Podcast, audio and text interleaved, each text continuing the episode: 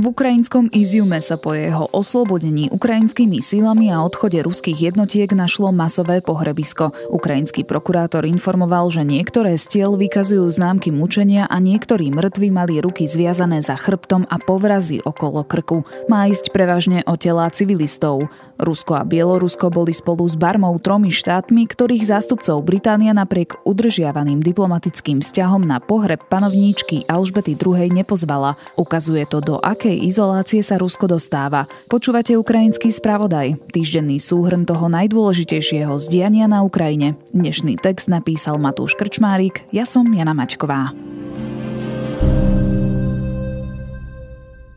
V oslobodenom meste Izium objavila ukrajinská armáda masové hroby s viac ako 400 telami. Podľa zistení vyšetrovateľov tvoria väčšinu obetí civilisti, ale niekoľko desiatok vojakov. Hroby sú približne v desiatich radoch s provizornými drevenými krížmi. Podľa miestnych ich tam Rusi pochovávali za peniaze, preto dostali aj kríž. Niektorých je jedno telo, v iných viac. Nie sú v rakvách, telá sú oblečené. Česko, ktoré v súčasnosti predsedá Európskej únii, už vyzýva na vytvorenie špeciálneho medzinárodného tribunálu. V 21. storočí sú takéto útoky proti civilistom nepredstaviteľné a odpudivé. Nemôžeme to prehliadať. Musíme potrestať všetkých vojnových zločincov, uviedol na Twitteri šéf českej diplomacie Jan Lipavský. Buča, Mariupol a teraz na nešťastie Izium, povedal zas ukrajinský prezident Volodymyr Zelenský. Rusko zanecháva smrť všade a musí byť za to potrestané. Rusku sa na boisku nedarí, aj keď v posledných dňoch už neprichádzajú správy o tom, že vydesení ruskí vojaci utekajú pred ukrajinskou ofenzívou v Charkovskej oblasti, ako tomu bolo minulý víkend. Boje prebiehajú o jednotlivé dediny na východe Ukrajiny, aj keď už prichádzajú správy, že Ukrajinci majú na dosah opätovné ovládnutie Lisičanska, ktorý stratili na začiatku júla. Ukrajinci sa dostávajú do dedín na jeho okraji a už tak neplatí, že ruskí okupanti majú pod kontrolou celú Luhanskú oblasť. Možno si teraz niektorí myslíte, že po niekoľkých víťazstvách sme sa upokojili, ale tak to nie je, odkázal v pravidelnom príhovore ukrajinský prezident Volodymyr Zelenský. Toto je príprava na ďalší postup, pretože oslobodená musí byť celá Ukrajina. Nemyslí len územia, ktoré obsadili po februárovom začiatku ofenzívy ruskí okupanti, ale aj územie separatistických republik či Krym, ktorý Rusko anektovalo v roku 2014. Slova o ďalšej ofenzíve znejú všade. Počujú ich aj v Mariupole, Melitopole či v Chersone, ale bude ich počuť ešte častejšie a silnejšie, keď tieto miesta oslobodíme, vyhlásil prezident. Rusi sa neúspechy na bojisku nadalej snažia zvrátiť nasadzovaním tzv. dobrovoľníkov. Vyhýbajú sa takto mobilizácii občanov, pri ktorej by museli priznať, že namiesto špeciálnej vojenskej operácie vedú plnohodnotnú vojnu, čo by mohlo ohroziť stabilitu Putinovho režimu. Napríklad šéf administratívy Severokaukaského Severného Osecka Sergej Meniajlo v pondelok oznámil, že vznikne nový dobrovoľnícky pluk, ktorý sa bude prioritne skladať z ľudí v zálohe a z veteránov predošlých bojov.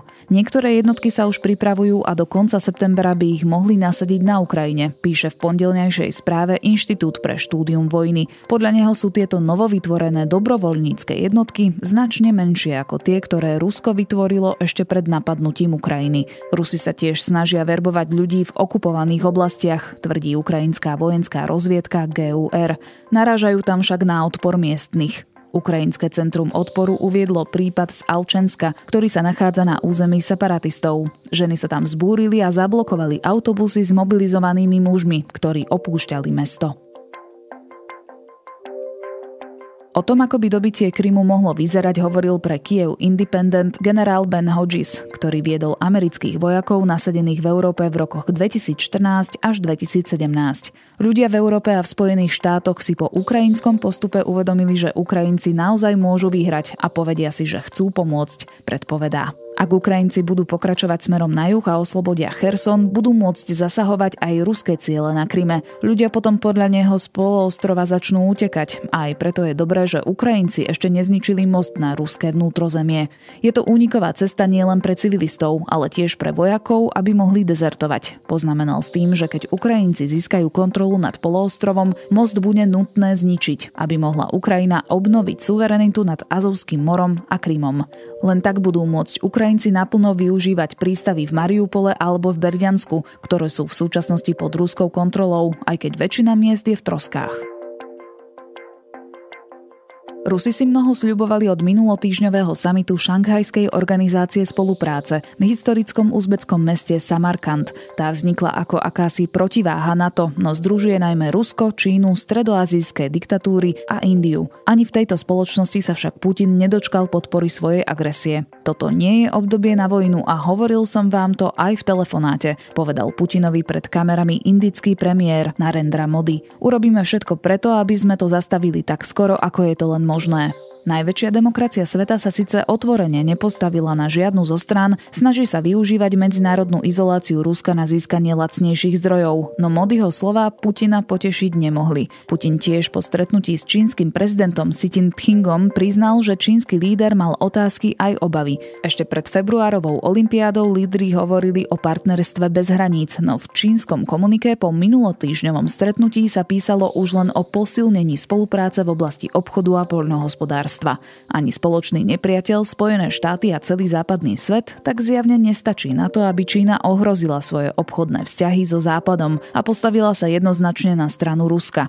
Čína rovnako ako India využíva lacnejšie ruské suroviny, no riziko sekundárnych amerických sankcií spôsobuje, že čínske firmy sa nehrnú do toho, aby zaplnili dieru v ruskom obrannom a technologickom sektore, ktorú západné sankcie spôsobili. Od Číny očakávali viac, povedal pre Financial Times nemenovaný západný diplomat pôsobiaci v Moskve. Čínskym spoločnostiam buď povedali, aby neboli aktívne, alebo potrebujú na tieto kroky povolenie z vyšších miest. Do toho prichádza vyjadrenie pápeža, podľa ktorého sú dodávky zbrane Ukrajine politickým rozhodnutím, ktoré môže byť morálne priateľné, ak sa urobí pod podmienkou morálky. A proti Putinovi sa ozvala aj ruská spevácka ikona Ala Pugačevová, ktorá požiadala ruské orgány, aby po manželovi aj ju zaradili na zoznam zahraničných agentov.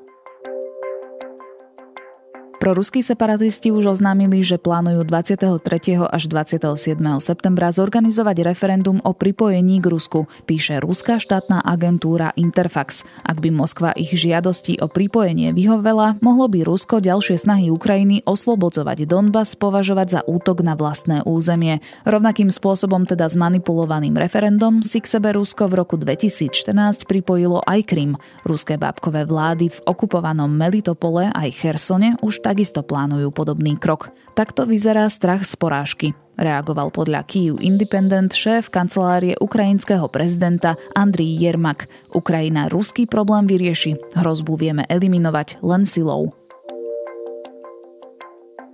Putin mal vždy komplikovaný vzťah s tureckým prezidentom Erdoganom. V Sýrii či v Líbii majú rôzne záujmy, no spája ich autokratické videnie sveta. Stretli sa aj v Samarkande. Aj Erdogan však v rozhovore pre amerického verejnoprávneho vysielateľa PBC povedal, že Ukrajina by mala získať pod kontrolu všetky územia, ktoré Rusko obsadilo a dohováral Putinovi, aby Ukrajine vrátil aj Krym, kde v minulosti žili prevažne krymskí Tatári, ktorí majú k Turkom blízko etnicky aj nábožensky. S mojim drahým priateľom Putinom sme o tom hovorili od roku 2014 a toto som od neho žiadal, povedal pre PBC. Hovoril som mu, že ak by tento krok urobil, uľavilo by sa krymským Tatárom aj Ukrajine. Na nešťastie žiadne kroky týmto smerom nenastali. Samarkande mu vraj Putin povedal, že by najradšej vojnu ukončil čím skôr. Neverí však, že by si ruský prezident priznal, že urobil chybu. Nikto si neprizná, že urobil chybu, poznamenal Erdogan. Keď budeme spolu z OSN hľadať riešenie, nepodarí sa nám to tým, že sa postavíme na jednu zo strán. Nemôžeme obraňovať jedného lídra, musíme hľadať riešenie, ktoré uspokojí všetky zainteresované strany, uviedol turecký prezident. Na dnes je to z ukrajinského spravodaja všetko. Počujeme sa opäť o týždeň.